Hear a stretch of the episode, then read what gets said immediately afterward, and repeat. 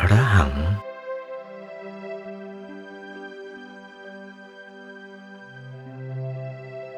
อรหัง เป็นคำที่พวกเรานักปฏิบัติเชิดชูกันนักหนา ถึงแก่ได้นำมาใช้ เป็นบทบริกรรมภาวนาในเมื่อนั่งสมาธิ ฉะนั้นจึงขอนำมาแปลไว้ในที่นี้ พื่อได้ทราบซึ้งถึงพระคุณนามข้อนี้ไว้บ้าง แต่การจะพรรณนาให้สิ้นสุดได้ เมื่อคิดเทียบแล้วก็เท่ากับอากาศในปีกนก กล่าวคือ บรรดาอากาศทั้งหลายในสากลโลก มีมากสุดที่จะคณนา แต่คิดเฉพาะอากาศ เท่าที่ปีกนกกระพือ ขณะที่บินหนหนึ่ง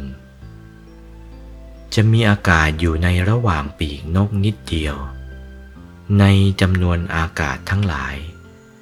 นี่ฉันใดก็ฉันนั้น อรหัง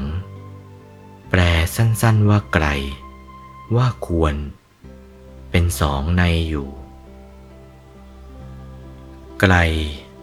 หมายความว่าไกลจากกิเลส หรือว่าพ้นจากกิเลสเสียแล้ว ไกล ตรงกันข้ามกับปุถุชนคนเรา ซึ่งยังอยู่ใกล้ชิดกิเลส พระองค์บริสุทธิ์ผุดพอง ดังแท่งทองชมพูนุชหรืออีกอย่างหนึ่งว่า ใสเหมือนดวงแก้วอันหาค่ามิได้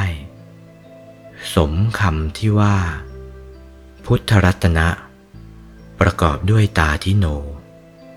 เป็นผู้คงที่ไม่หวั่นไหว หากจะมีของหอมมาชโลมไล้พระวรกายซีกหนึ่ง และเอาของเหม็นมาฉโลมอีกซีกหนึ่ง พระหฤทัยของพระองค์ก็ไม่แปรผันยินดียินร้ายประการใด เปรียบได้อีกสถานหนึ่งว่า อินทขีลูปโม พระไทยมั่นคงดังเสาเขื่อน ถึงจะมีพายุมาแต่จตุรทิศก็ไม่ครอน เมื่อเช่นนี้จึงมีในที่แปลได้อีกอย่างหนึ่งว่า เป็นผู้ควร คือ เป็นผู้ที่เราสมควรจะเทิด จะบูชาไว้เหนือสิ่งทั้งหมด อรหังเป็นนามมเหตุ พระคุณนามนอกนั้น เป็นนามผล โอวาทพระมงคลเทพมุนี หลวงปู่วัดปากน้ำภาษีเจริญ จากพระธรรมเทศนาเรื่อง พระพุทธคุณ พระธรรมคุณ พระสังฆคุณ